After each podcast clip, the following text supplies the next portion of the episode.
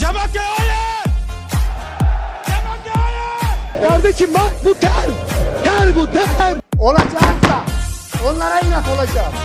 Gel kayadan ancak toz alır. Benim tozumu alabilirler. Başka bir şey alamazlar.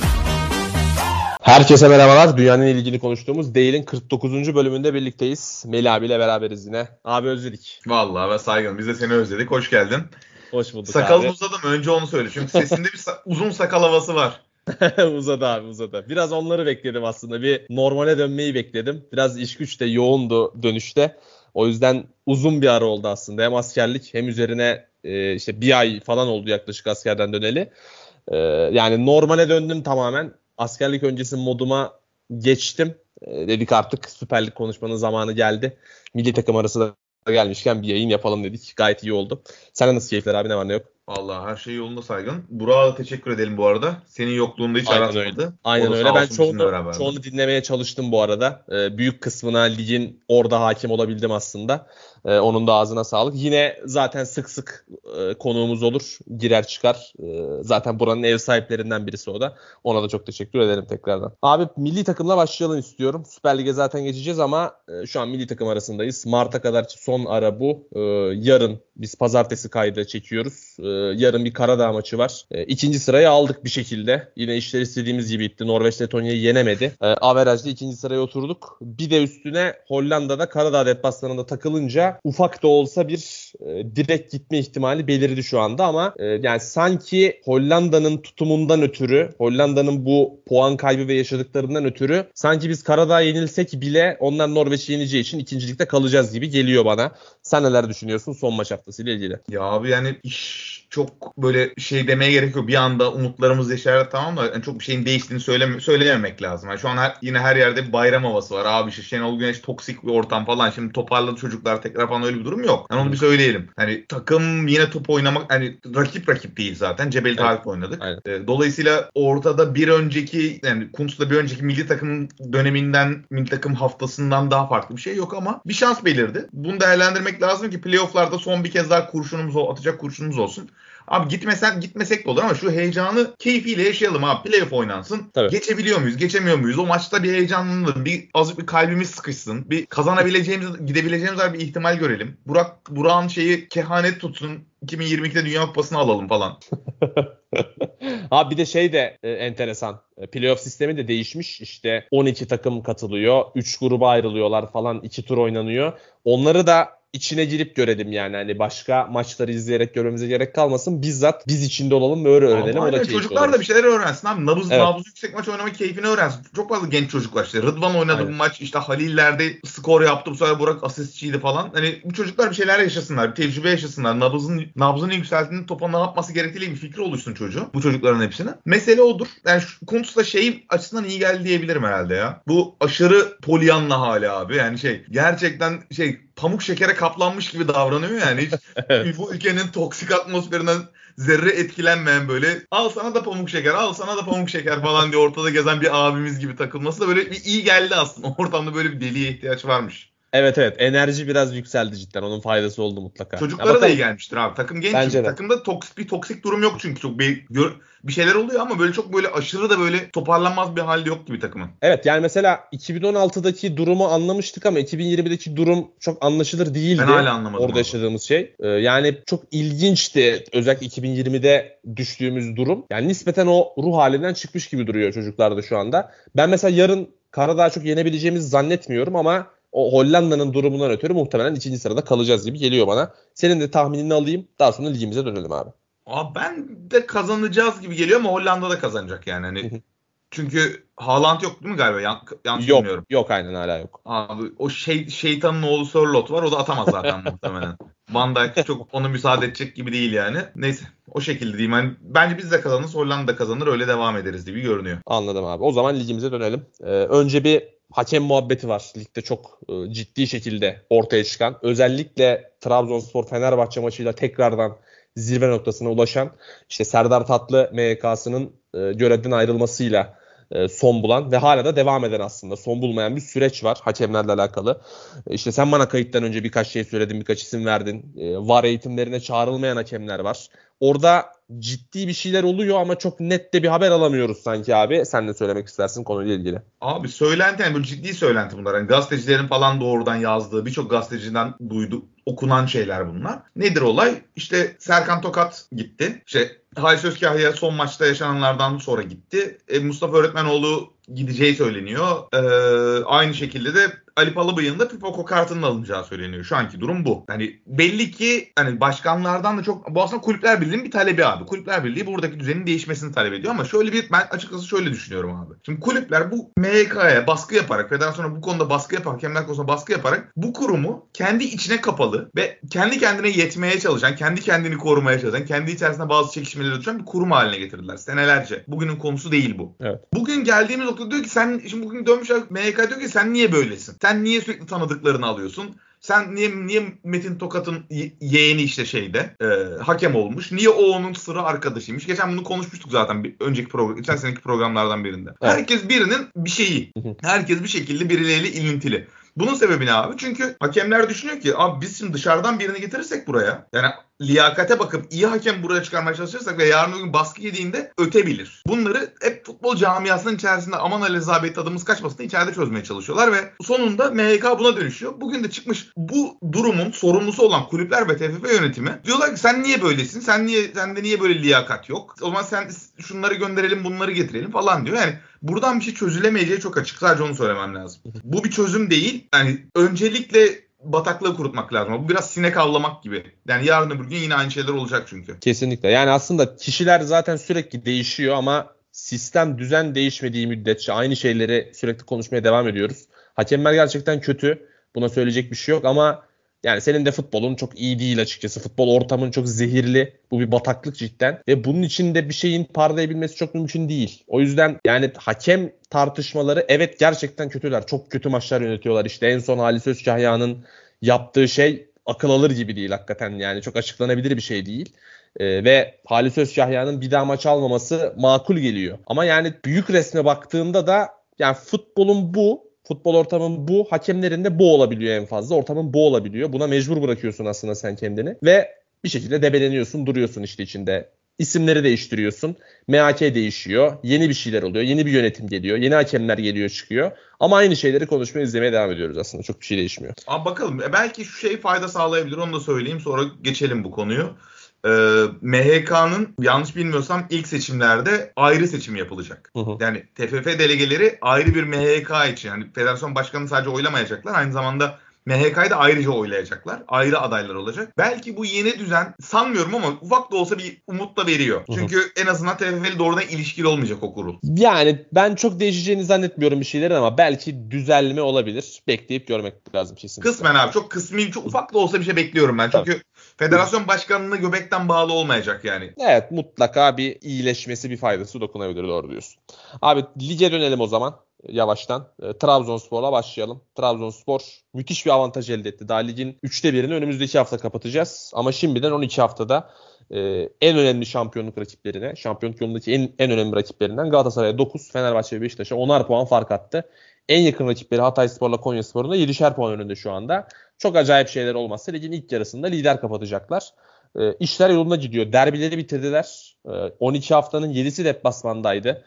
O konuda da aslında bir rahatlıklar olacak. Bir iç saha avantajları da olacak. Eğer onu kullanabilirlerse, Trabzonspor onu kullanabiliyor mu çok henüz bilmiyoruz. Daha o sınav vermediler ama şu ana kadar Trabzonspor ne yapması gerekiyorsa onu yaptı. Rakiplerinin Avrupa'yla kendi içinde bir şekilde debelenmesini çok iyi değerlendirip çok ciddi bir fark koydu şu anda. Senin çok sevdiğin ünlü futbol düşünürü Aykut Kocaman'dan bir alıntıyla sözü sana bırakayım abi. Puan farkı suni mi? Abi ya şunu söylemek lazım. Trabzonspor gerçekten iyi takım ve Süper Lig için çok uygun bir kadrosu var abi. Yani ileri beşlisini sahada tutabiliyor. Aksaklıklara rağmen. Ama şunu da söylemek lazım. Bu aksaklıkların bedelini yeteri kadar da ödemediler maçlarda. Bir tık böyle hayat da onların yüzüne baktı. Maçlarda kader bir azıcık onların yüzüne de baktı. Bunu söylemem lazım. Ama onun haricinde abi Bakasetas muazzam. Yani Süper Lig'in sahibi gibi oynuyor. Evet. Enmakame zaten öyle. Şimdi Germinho'yu kaybettiler. O bence ciddi dezavantaj Germinho. Çünkü abi şu ana kadar çok bir şey yapmamış olabilir Germinho sahada. Ama özellikle Trabzonspor'dan benim en çok beklentim şu abi. Sezonun bir noktasında kısırlaşacaklar. Abdullah Avcı takımlarında olduğu gibi. Evet, aynen. Takımda olduğu gibi. Ki zaten bu oynadıkları bölümde de böyle dönemleri oldu böyle. Bir 40 dakika ben ne izliyorum abi dedirten. Tekrar bize Aykut Kocaman'ı hatırlatan. Yani dönemlerde yaşandı. Onu yani o sebeple şey görüyorum ben. Biraz bir tık fazla puan aldıklarını düşünüyorum ben. Abi bir de yani şu ana kadar 12 maçın 9'unu kazandılar. Hani berabere kaldıkları maçların ikisinde 10 kişi kaldılar. Birinde 2-0'dan döndüler Galatasaray maçında. Hakikaten ne almaları gerekiyorsa her şeyi aldılar. Kazanmaları gereken maçı kazandılar. Hani beraberliğin yettiği Beşiktaş maçını da kazandılar son dakika golüyle. Yani gerçekten her şey çok yolunda gitti. Rakiplerin de işte Galatasaray Avrupa'ya kafasını çok ciddi şekilde takmış durumda. Fenerbahçe başka bir kavgaya girdi yine kendi içinde. Birdenbire çok uzaklaştı. Beşiktaş çok ciddi bir karmaşanın içerisinde derken cidden müthiş kullandılar bu avantajlarını. Yani ve fikstür de onlara bakıyor aslında şu anda. Ya bir Hatay'la oynayacaklar ligin tepesindeki takımlardan. Bir Karagümrük maçı var. Kalan bölümde işte Konya maçı bitti. Derbileri bitirdiler. Alanya maçını oynadılar. Hani kalan bölümde aslında bir tık daha orta sıralardan, alt sıralardan takımlarla oynayacaklar. Avantajlarını artırabilirler aslında. Ama dediğin gibi o Abdullah Avcı takımlarının, Başakşehir'in sürekli yaşadığı krize girme ihtimalleri de var. Ama tabii ki bu büyük bir camia. Başakşehir'in yaşadığı o krizleri daha rahat aşma ihtimali de olan bir camia Trabzonspor. Bekleyip görmek lazım. Senin tahminin ne peki abi? Yani Trabzonspor'u durduracak olan şey ne olabilir? Ya da durduracak bir şey yok. Rakiplerin bu haliyle bu büyük avantajı kaybetmez diyebiliyor musun? Abi şöyle, Trabzonspor'un temel şu an oyununda eksik olan şey net şekilde kapanan savunmalara karşı atak sıklığının çok düşük olması. Atak frekansı az. Yani her 5 dakikada bir tane kilit pas ya da anahtar pas ya da şut deniyorlar. Abdullah ve rakipler bunu anladıkları noktada örnek veriyorum. Bu hafta Antep maçı çok önemli. Çünkü Gigolatalı Bazdam yine savunmayı çekecek şeyin önüne. Kalenin önüne. Evet. Erol Bulut. Yani bunu hepimiz biliyoruz. Ve Diko'yla da kovalayacak abi yani. Ben o yüzden Trabzonspor mesela bu haftayı önemli görüyorum ve puan kaybedebileceği bir hafta olabileceğini düşünüyorum. Bunun sebebi de hani şeyi bilmiyorum bu arada. Eksikleri, her iki takımdaki şeylere çok hakim değilim şu an ama temelde söyleyebileceğim şey şu. Bu tip rakiplere karşı Trabzonspor zorlanacak. Bundan eminiz ve elinde bu işleri çözmeye mahir bir oyuncuyu da kaybettiler. Evet, aynen. Çünkü bir de abi şöyle bir şey oldu. Onu da şunu da söylemem lazım. Bu sezon ilerledikçe abi bu yaratıcılık biraz sönümleniyor. Oyunun akışkanlığı bir tık sönümleniyor. Burada o zaman neye bakıyorsun abi? Büyük yani yaratan oyuncuya, pozisyon yaratan oyuncuya bakıyorsun abi. Envakame ve Hamşik ve Bakasetas üstüne kalıyor iş biraz. Onlar nasıl oynayacaklar, ne kadar sağlıklı olacaklar biz oradan anlayacağız gibi görünüyor. Kesinlikle. Yani gerçekten çok büyük avantaj elde ettiler.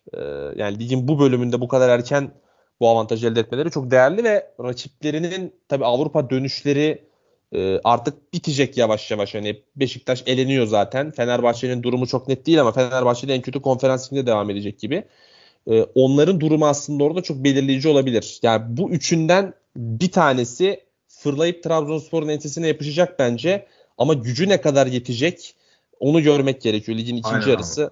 O yüzden onu beklemek gerekiyor. Trabzonspor'un nabzını çok yani puan kaybetse nabzı yükselmeyecek Trabzonspor'un bir süre. Evet, yani kredisi var şu an. Müthiş çok kredisi var. Aynen öyle. Abi Trabzonspor'la ilgili ekleyecek bir şeyim var mı? Yok abi, sadece izlemesi de keyif abi.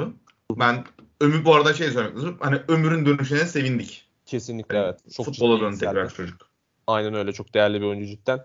O da gayet iyi oldu Trabzonspor açısından. Abi Galatasaray'a geçelim. En yakın şampiyonluk adayı takipçisi Trabzonspor'un Galatasaray şu anda 21 puanı var. 9 puan arkasında Galatasaray'da. Galatasaray çok iyi bir Avrupa sezonu geçiriyor aslında. İşte PSV maçındaki tatsızlıktan sonra çok iyi döndüler aslında. İşte takviyeler de geldi. 2 eleme turu açtılar. Zor bir grupta şu an lider durumda ve 2 beraberlikle liderliği alacak durumda şu an Galatasaray. Ama ligde sürekli 2 ileri bir geri. İşte mağlubiyet, beraberlik, çok tatmin etmeyen oyunlar. Bazı bölümlerde tatmin eden oyunlar. Çok değişkenlik gösteren bir takım aslında Galatasaray. Özellikle lig için konuşursak. Galatasaray'ın gideceği yeri nasıl görüyorsun abi? Yani bu biraz lige dair beklenti daha düşük sanki Galatasaray'da. Özellikle Avrupa'daki iyi performansla bunu getiriyor olabilir belki. Bir kredi de tanıyor aslında. Genç bir takım aynı zamanda. Yani Galatasaray'ın gideceği yeri nasıl görürsün bu açıdan? Ligdeki yarışma ihtimali ne sence Galatasaray'ın? Ya ben öncelikle hani Galatasaraylı olmayı çok isteyeceğim bir sezon bu. Çünkü çok keyifli takım. Hı hı. Çok hareketli, çok yapmaya çalışan, oldurmaya çalışan, olmaya çalışan futbolcularla dolu bir takım. Ve ben Galatasaray'ın bu sene şampiyonluk yarışında hani Mayıs'ı göremeyeceğini düşünüyorum. Yani Nisan'da belki Nisan başı falan görür de çok uzun süre kalamayacaklar bence. Çünkü çok takılacaklar abi. Çok hata yapacaklar bu çocuklar. Ama Fatih Terim bunun önünü aldı zaten ve Fatih Terim'den daha çok bu şeyleri bilen yok abi. Hani neyin eksik olduğunu en iyi o biliyor ve söylüyor da bunu basın toplantısında. Bu son basın maçı Karagümrük maçından sonra basın toplantısı herhalde.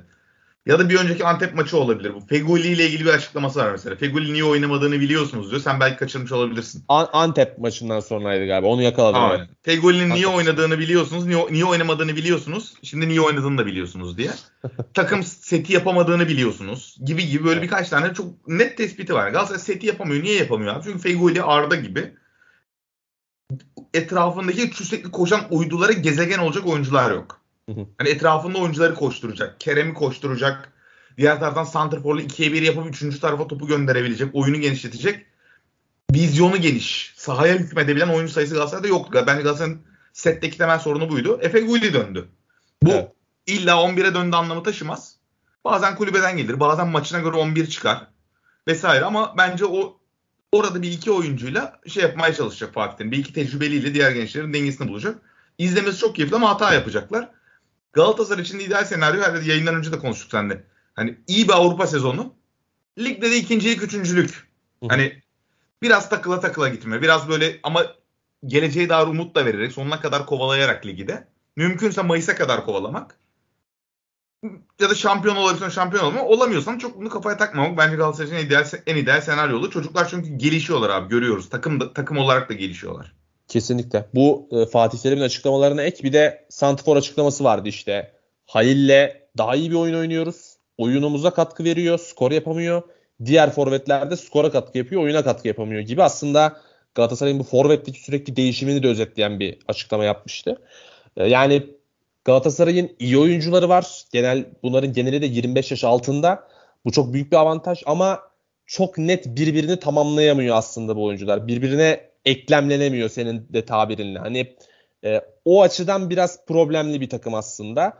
Mutlaka işte o dediğin gibi Fegüli'ye, Arda'ya ihtiyaç duyuyor. Bir tanesini ama tabii ikisi birden çok ciddi lüks olur tabii de. Aynen. Yani Fegüli girdiğinde net hissediyorsun aslında onu. Fegüli çünkü sürekli birilerini koşturuyor. İnanılmaz zeki bir oyuncu.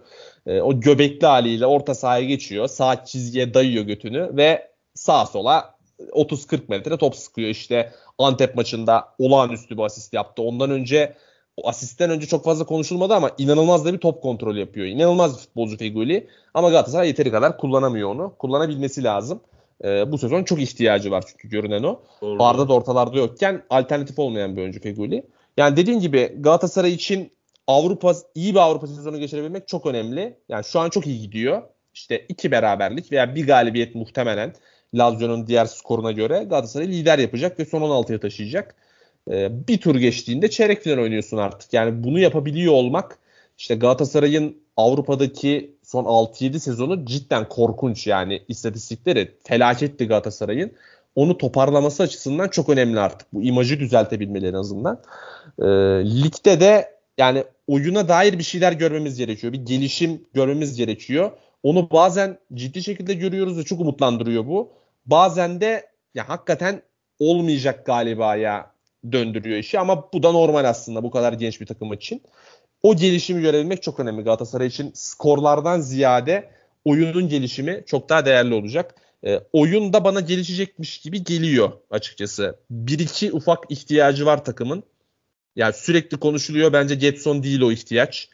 Daha savunmanın önünde pis işleri yapacak bir oyuncu. Belki Berkan şu an belli düzeyde yapıyor onu ama ya birinci ihtiyaç Getson değil bence. Muhtemelen Galatasaray ona gidecek ama ya 1-2 takviye ile de Galatasaray sanki yolunu bulacakmış, oyununa oturacakmış gibi geliyor bana. Benim fikrim abi. Bir tane şey lazım sanki, böyle illa sürekli oynamasına da gerek yok. Bir tane kaşar topçu sıkıştığında işte atıyorum Beşiktaş'taki Mehmet Topal'ın kullanımı gibi aslında. Kulübede hı-hı duracak, gerektiğinde sahaya atacaksın. Yani Beşiktaş'ta işe yaradığından söylemiyorum. Kasa olarak, oyuncu kasası o evet, yani anladın mı? Savunma önüne evet, evet koyduğunda seni üzmeyecek ama şey olduğunda çok da kullanman gerekmiyorsa da kullanmayacaksın gibi. Evet, mesela bunu daha önce konuşmuştuk. Galatasaray'ı böyle kapatalım. Galatasaray yaptığı transferlerde 30 yaş üstü tercihini Van Aanholt'tan yana kullandı. Sol bekte kullandı. İşte 6 numara pozisyonuna da yine bir çaylak aldı. Asunsao'yu aldı.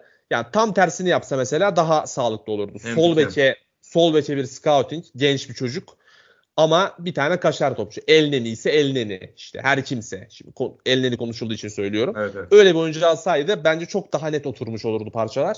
Öyle bir eksikliği var Galatasaray'ın. Zaten Vanal'da IQ'su 5 olduğu için yani hani tecrübe de getirmedi zaten. Evet, aynen öyle. Aynen öyle.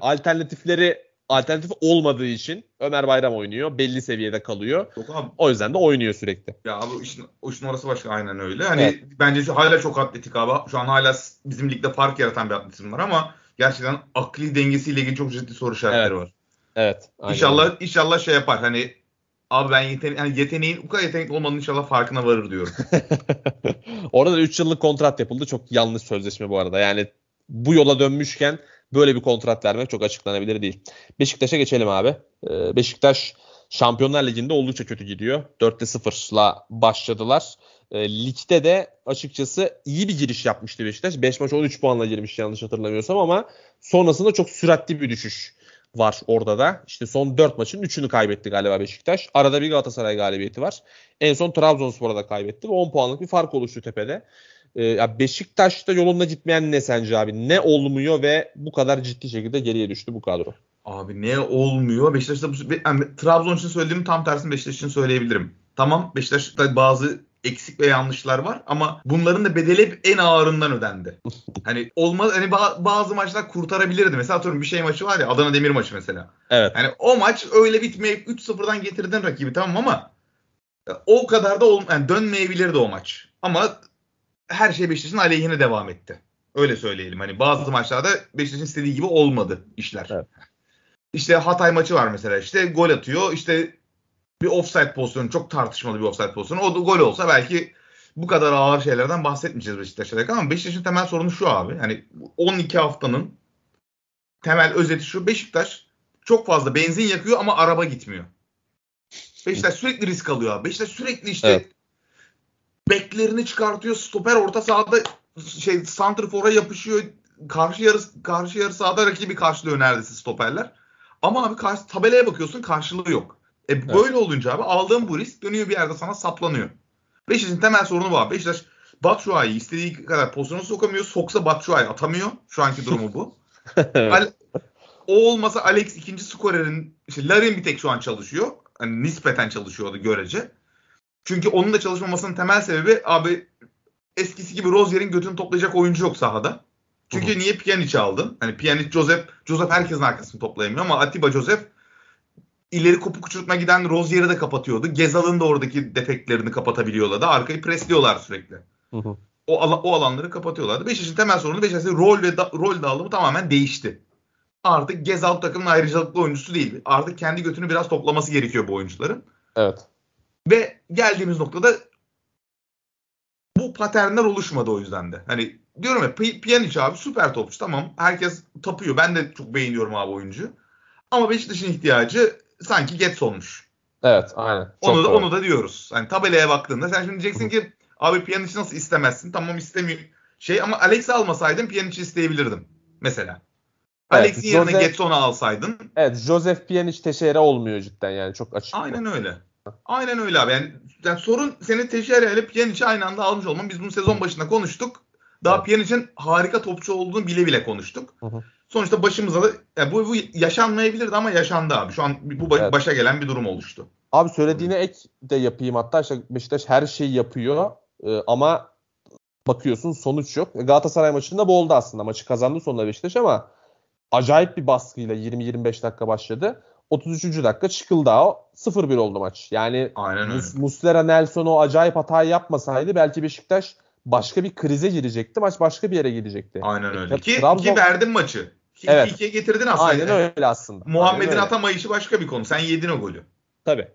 Trabzon maçında da aslında benzer bir senaryo var. Belki o kadar büyük bir baskı yoktu ama yine hakim olan taraf Beşiktaş'tı. Pozisyona giren taraf Beşiktaş'tı. Çat devreye 0-1 girdin. Yani hakikaten büyük bir efor var ama bir bakıyorsun tabelada 0-1 yazıyor birdenbire. Abi Şampiyonlar Ligi'nde degajdan pozisyon yedin ya. Hani işte, bu evet, bu kadar riski alamazsın abi. Yani bu kadar verimsiz hücumunla, ritme girmemiş hücumunla bu risklerle oynayamazsın. Oynamamalısın.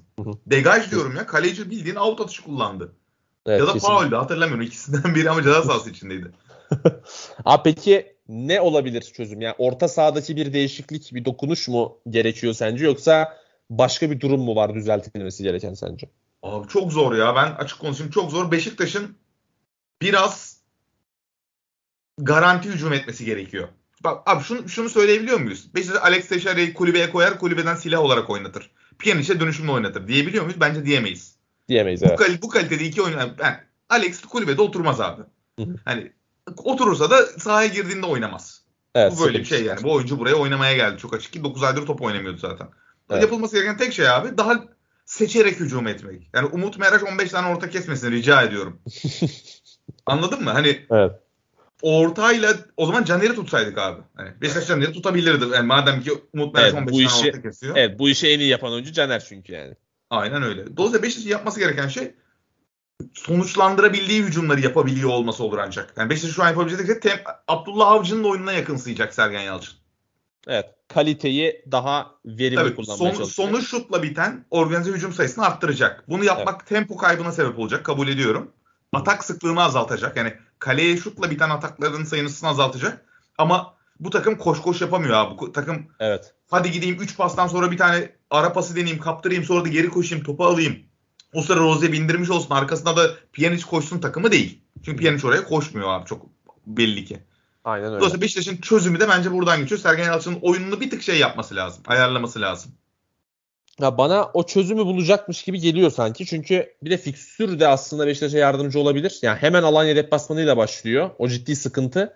Ama Alanya'yı bir şekilde geçebilirse sonraki 3 maç rahat bir fikstür bekliyor evet, Beşiktaş orada. Giresun'da bir de derbi var o hafta Kayseri'de. Abi. Yani belediye evet, Alanya'ya takıldığım bir şey oldu ki Alanya eski Alanya değil abi. Alanya artık daha tahmin edilebilir bir takım en azından. Evet. Bülent evet, Korkmaz'la birlikte. Muhtemelen kapatacaklar Beşiktaş'ı. Yani çok top oynamaya çalışan bir Alanya olmayacak muhtemelen. Tabii yani şu an resmen ben Bülent Korkmaz'la ilgili bir tık hayal kırıklığıma çünkü resmen Çağdaş Atan'ın mirasından yiyor biraz. Ben Alanya'yı izliyorum. Ben Alanya standart bir kontra atak takımına dönüşmüş durumda. Ama hala Çağdaş Atan'ın o pas paternleri, pas dizilerini hala görebiliyorsun. Takım hala savunmada baskı yediğinde topu o paslarla çıkartabiliyor. Ama o kaybolur abi. O alışkanlık evet, çalışmadığın sürece kayıp da olur. Ama onlar dediğim gibi. Yani belki ki Alanya kazandı o maçı. O hafta derbi de var zaten. Orada da bir kayıp olacak. Yani dolayısıyla Beşiktaş böyle sıkıntıya girer ama ölmez. Çünkü aynı hafta Galatasaray-Fenerbahçe derbisi var. Evet. Ya bana Beşiktaş sanki kafayı kaldıracakmış gibi geliyor. Çünkü Avrupa'da olmayacağı kesin olan İstanbul büyüklerinden bir tek Beşiktaş var. İşte Galatasaray doğru, ve Fenerbahçe Şubat-Mart devam edecek gibi görünüyorlar. Fenerbahçe en kötü konferans liginde, Galatasaray Avrupa liginde devam edecek gibi. O yüzden hani Trabzon'a yapışma ihtimali en kuvvetli takım Beşiktaş gibi geliyor bana. Ama dediğin gibi ya bir şekilde Sergen Yalçın'ın metodunu değiştirmesi gerekiyor. Bu da çok açık ve net bir şekilde ortada zaten. Bu metotla olmadı çünkü. Fenerbahçe'ye geçelim abi. Fenerbahçe gayet iyi bir giriş yaptı sezona. 8 maç 19 puanla girdi. Trabzon deplasmanında da işler yolunda başladı. Ama hani sezon başında ben konuşurken Fenerbahçe'nin daha sağlıklı bir ruh hali var. Sanki bu kez o kötü psikolojiye kendilerini sokmayacaklar. Daha pozitif görüyorum demiştim. Ama Trabzon maçında o psikolojiye soktular kendilerini. Ve hemen arkasına Alanya mağlubiyeti geldi. 4 maç 1 puan geldi. Avrupa'daki kayıplar geldi. Ve Fenerbahçe birdenbire çok acayip bir noktada buldu yine kendisini. Liderin 10 puan arkasında. Antrenörü, başkanı, futbolcusu her şeyi tartışılan, gitmesi gerektiği konuşulan yeniden bildiğimiz Fenerbahçe'ye döndü aslında. Abi nasıl gelebildiler yine bu noktaya ve nasıl çıkabilirler sence? İnanamıyorum ya. Hani şey değiştirdi diyebilir miyiz? Ali Koç'un Trabzon deplasmanından sonra otobüsün tepesinden Mesut Özil'le çıkması. Çok net yani. Abi çok. O megafon muhabbeti çok. Sen vardın. Sen var mıydın? Senle mi konuştuk? Burak'la mı konuştuk? Hatırlamıyorum. O Burak'la konuşuruz. Benim tam döndüğüm haftaydı o askerden. Aynen. Biz bunu Burak'la da konuştuk burada. Hani Abi bu psikolojiye girdiği andan itibaren darmadağın oldular zaten. Ve çünkü Fenerbahçe sürekli cebindeki son parayla kumarhaneye gelmiş. Aile babası gibi anasını satayım. Evde 3 tane çocuğu var.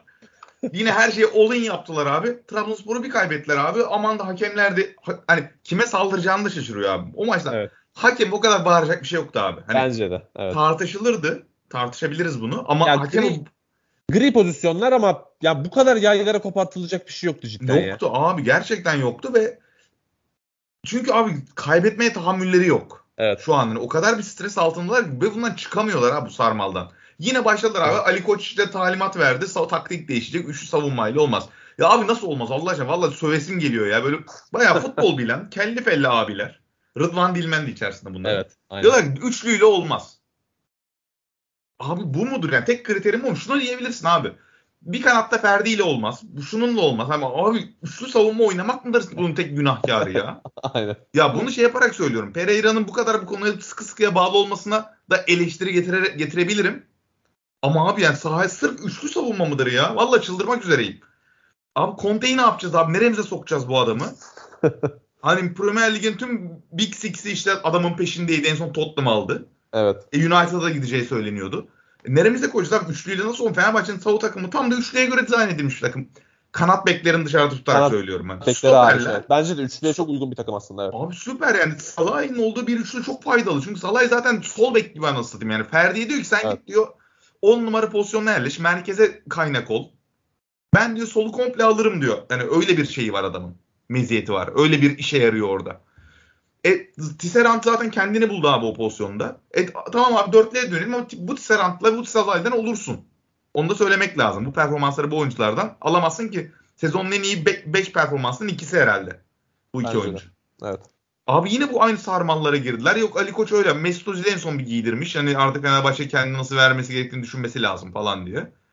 Yani yine hemen günah keçisi aramaya girdi Fenerbahçe. Yok abi Fenerbahçe'nin de çok güzel bir başlangıç oyunu vardı. Hani bence de. Geliştirebilirim ve altlığı sermişti Pereira. Ve yine her şey toz duman olma yolunda.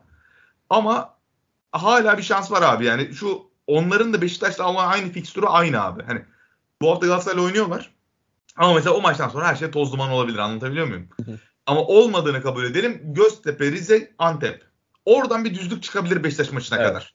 Kesinlikle. Yani onlar da orada bir 9 yapsalar abi tamam şampiyonuz bu sene kesin diyecekler. Ama Fenerbahçe'nin şunu anlaması lazım. Fenerbahçe şampiyon olmayabilir bu sezon.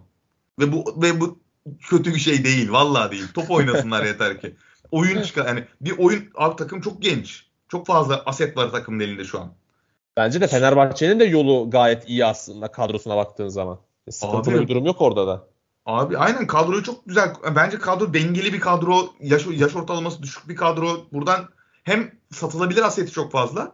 Yani evet. Tekrar paraya döndürebileceği ve yeniden kadroyu geliştirebileceği asetler çok fazla. Hem de hala da çok iyi performans verebilecek oyuncular var işte.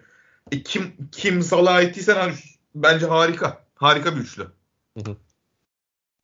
Yani bir de hani şöyle bir şey var. Atıyorum az önce söylediğin şey Galatasaray'ı yendiler atıyorum. Sonraki 3 maçta çok parlak görünüyor. 4'te 4 yaptı Fenerbahçe. Geldi birdenbire. Trabzonspor'a 4 puan 5 puan kaybetti. Geldi arkasına yerleşti 2. sıraya. Yani sonra Kadıköy'de Beşiktaş maçı var. Şimdi atıyorum Beşiktaş biraz gri bir pozisyonda VAR'la falan bir penaltı kazandı ve maçı hani 85'teki bir golle 2-1 kazandı. Hani Fenerbahçe'nin sonra darmadağın olacağını muhtemelen biliyoruz şu anda hepimiz. Fenerbahçe'nin sıkıntısı gerçekten bu. Yani hakikaten ileriye doğru yukarıya çıkabilecek bir takım bu. Ama öyle bir bariyer var ki camiada muhtemelen bu bir şampiyonluk kazanmadan da kalkmayacak bir bariyer. Yani çok mümkün görünmüyor. O bariyer onları engelliyor. Sürekli aşağı çekiyor. Ya bakalım nasıl olacak? Yani çok Fenerbahçe buradan yukarı fırlayacakmış gibi görünmüyor. Ama yani keyifli bir takımdı Fenerbahçe hakikaten. Yani ben işte askerlik öncesi izlediğim maçlarında yani iyi top oynuyorlardı açıkçası. Döndüğümde de çok kötü durumda değillerdi aslında. Trabzon maçında 25 dakika bence iyiydi Fenerbahçe. Aynen. Hatta penaltıya kadar da bence 10 kişiyle Trabzon deplasmanını gayet iyi götürdüler. Alanya maçında çok iyi futbol oynadılar. Yani Fenerbahçe açısından bu kadar karalar bağlanacak. Herkes gitsin, yenilerini getirelim, bir daha başlayalım denecek bir durum yok bence. O açıdan mesela Pereira'ya devam edilmesi de doğru bir karar ama ya biliyoruz ki bir fırsat olursa, yani hoşlarına giden, kanlarını kaynatacak bir hoca olursa Ali Koç yönetimi gidecek, yanlayacak ona. Pereira ilk mağlubiyette muhtemelen kenara alınacak. Görünen o. Bilmiyoruz vallahi yani. Ama işte çok karmaşık bir durum var cidden. Abi, dediğim gibi çoluğunun çocuğun rızkını basan kumarbaz adam ruh halinden çıkması lazım bunların. Özeti bu Fenerbahçe'nin. Teknik olarak da şunu söylemek lazım. Pereira biraz daha riskli oyuncu tercihleri yapması lazım. Çünkü hani bazı maçlarda Nazım Sangare işte ortada Gustavo falan çok fazla. Asıl işi savunma o görünen. Yani hücumda o kadar da meziyetli olan oyuncu sayısını çok arttırıyor sahada. Bu da ilk 11'lerde özellikle. Bu da biraz hücumun verimliliğini bir tık azaltıyor. Yani Fenerbahçe'nin yapması gereken şey şu. İleri üçle 2 tane tabelayı değiştirebilen oyuncu kullanacak ve bir pasörle birlikte. Bir de o merkez dörtlüde de hani kanat beklerinin orta ikiliyi söylüyorum. Orada da maksimum bir tane savunma öncelikli oyuncu kullanacak gibi. Hani biraz daha böyle Süper Lig'e özgü daha hücumcu taktikleri de oyuncu seçimlerinde yapması gerekiyor. Yani taktik olarak da bunu söyleyebilirim. İnce ayarlar bunlar üzerinden yapılması lazım. Evet, hemfikirim ben de. Pazar günü derbi var abi. Galatasaray'da Fenerbahçe oynayacak. Yani son yıllarda ikisinin de kaybetmekten çok korkmasından ötürü çok fazla beraberlik izledik bu maçlarda. Özellikle Galatasaray'ın sahasında hani maçın çok bir olayı da olmuyor. Hani Kadıköy'de bir yenilmezlik serisi vardı. İşte Galatasaray'ın galibiyeti geldi. Bir gerilim var Kadıköy'ün kendi halinden, tavrından ötürü. Stadın gerilimi var zaten ama Galatasaray'ın sahasındaki maçlar çok çok daha sıkıcı oluyor aslında. Ya bana yine öyle bir maç olacakmış gibi geliyor. Sen de bekliyorsun abi. Vallahi tam olarak aynısını bekliyorum ama sahada varsayılan duruşu Fenerbahçe'nin bir tık daha güven veriyor. Şeyden bağımsız. Mevcut özgüvenlerinden bağımsız söylüyorum bunu. Galatasaray durduğu yerde de bir şeyleri çatlatabilecekmiş gibi duruyor. Hani ve yani 0-0'daki oyun Fenerbahçe'nin biraz daha lehine gibi görüyorum ben o yüzden. Yani Galatasaray sahaya yerleşmekle konusunda bir tık daha zorlanıyor. Ama evet, tabii şeye de bağlı çok fazla. Yani Fatih Terim çıkıp ben top mu oynayacağım der yoksa Avrupa'daki gibi karşılama oyununu mu seçer? Kestiremiyorum ama Fatih Terim de iç sahada Fenerbahçe'ye karşı muhtemelen şey yapacaktır. Top oynamayı tercih edecektir. Hani kendi reputasyonu sebebiyle, kendi saygınlığıyla alakalı bir konu çünkü. Yani bana da öyle geliyor. Tercih olabilir ama 0-0'a da çok yakın. Evet yani 0-0'a çok yakın bir maç gibi duruyor. Yani takımlardan biri saçma sapan hatalar yapmaya çok müsait aslında iki takımın savunması da. Yani gerçekten iki takımın hani toplam 5 stoperi de ben çok beğeniyorum bu sezon özelinde de. Ama çok abuk subuk hatalar yapmaya da çok yakın stoperler aslında bunlar. Onlardan bir şey gelmediği sürece 0-0'a çok yakın bir maç gibi duruyor bu bence. Bekleyip görelim. Yani çok farklı bir şey izleyeceğimizi zannetmiyorum son birkaç yıldakinden. Evet bence de yani. Çünkü yani Pereira da öyle çıkacaktır. Yani 0-0'ı cebinde tutmak oyunuyla çıkacaktır. Yani Galatasaray bir şekilde bana birkaç tane açık verir. Ben de oradan belki bir tane itelerim diye bakacaktır. Aynen öyle. Çok benzer maçlar izliyoruz zaten son yıllarda. Muhtemelen yine öyle bir maç olacaktır. Abi lige dair çok kısa konuşalım istersen. Hatay'la Konya'nın çok ciddi bir yükselişi var. Aynı puandalar 2 ve 3. sırayı paylaşıyorlar. Karagümrük fena top oynamıyor. İşte bu hafta beni şaşırttılar aslında biraz. Milli takım arasından önce Galatasaray'a karşı daha fazla hakim bir oyun oynamalarını bekliyordum ben ama çok fazla bir şey yapamadılar aslında. Bence hani puanı almaları sürpriz oldu benim açımdan. Yani Galatasaray evet dolu dolu oynamadı belki ama Karagümrük açısından bir hayal kırıklığına uğradım ben bu hafta. Hani ligin kalanıyla alakalı ne söylemek istersin? Orayı da toparlayalım, daha sonra kapatalım. Vallahi yani şunu söylemek lazım. Yani Hatay Spor gerçekten hayranlık uyandırıyor ve o kadar kaybına rağmen yine benzer oyuncu profillerini bulup getirebiliyor olmaları vesaire. Ömer Erdoğan da orada iyi bir iş çıkartıyor ki ama buradaki temel yani oyuncularda da birine kredi vereceksek o da herhalde Mame Diouf'tur. Çünkü gerçekten bir sürü zıp çıktı var abi ya takımlarında. Evet. Hani ileri hat komple şeylerden oluşuyor böyle. Topu alıp bir daha kimseye vermemek isteyen insanlardan oluşuyor. Birkaç tane böyle pırpır kanatla getirmişler genç. Bu işte Saint Louis falan filan. Evet. Sonradan sokuyorlar şu an. Biraz ondan umut var görüyorlar. İşte Muhammed Kamara tamamen bir dallama. Çok affedersin dangalak. Sabah çok iyi toptu zaten. Ankara gücünde göstermiş bir şeyler. Sabah nefis ya. Ben Sabah gerçekten tam onların da stiline uyumlu bir topçu. Aynen. Dolayısıyla ben Hatay Spor'la bayağı umutlarım ama asıl sürpriz herhalde Konya Spor. Evet kesinlikle. Yani onlarla ilgili düşünüyorsun abi. Ben hani bu kadar verimli olmalarını gerçekten beklemiyordum ama biraz Moneyball takımı diyorum ben onlara. Sanki böyle Süper Lig'den şeyleri bulmuşlar gibi. Hani tabelayı değiştirebilecek oyuncuları bir araya getirmişler gibi.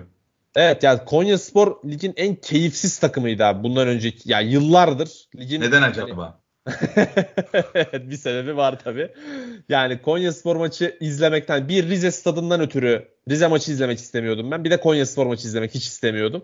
Ama işte ilk kez Galatasaray maçını izledim aslında onları. İşte yani bir türlü denk gelmiyordu. Zaten askerlikten 4-5 hafta kaynadı. Galatasaray maçını ilk kez izledim. çok beğendim. Orada nefis bir top oynadılar Galatasaray maçında. Daha sonra devam ettiğimizde işte Fener maçında çok iyilerdi. Ondan sonra Kayseri yendiler, o maçta çok iyilerdi. Yani çok net bir plan var ve birbirini çok iyi tamamlayan bir takım aslında. Zaten burada çok fazlaca kez Abdülkerim'i övdük aslında stoperlerine. Muhtemelen büyük takım yapacak, ne zaman yapacağı belli değil ama herhalde önümüzdeki sezon artık büyük takım zamanı geliyor onun da. Sözleşmesi bitiyor galiba onun bu sene. Ondan haberim yok da yani evet, sürekli bitiyormuş. Zaten konuşuluyor. Sürekli konuşuluyor zaten. Galatasaray'ın istediği konuşuluyor. Beşiktaş da istiyordu bir ara. Yani Konya Spor gerçekten bu sezonun en büyük sürprizi. Hakikaten Hatay Spor ve Ömer Erdoğan zaten çok oyuncu kaybetselerdi. İşte bu Penza'sı gitti. Birkaç oyuncu daha kaybettiler. Orta sahada Ryan Abit gitti. Birkaç oyuncu daha kaybettiler. Hani onların her şeye rağmen yukarıda kalabilecekleri tahmin edilebilirdi ama Konya Spor'un buraya gelmesi İlhan Palut'ta ciddi sürpriz oldu ve çok da keyifli oldu. Yani izlemesi gerçekten çok keyifli bir takım şu anda. Senin de son toparlamanı alalım abi istiyorsan. Daha sonra da kapatalım. Abi bak iyi kadro, dengeli kadro kurmak böyle bir şey bak şimdi. Bir kanada Bütücü'yü koyuyorsun. Bütücü nasıl adam abi? Kıvrak. Evet. Ama topla oynayan, içeri kat etmeyi seven, şut deneyecek, oradan arkaya ortaki deneyecek ters ayaklı kanat oyuncusu. Abi tersine kimi koyuyor hep? Abi koşucu Serdar. Evet. Koşucu Mişalak. Bunların hepsi ceza sahasına giriyorlar abi. Serdar...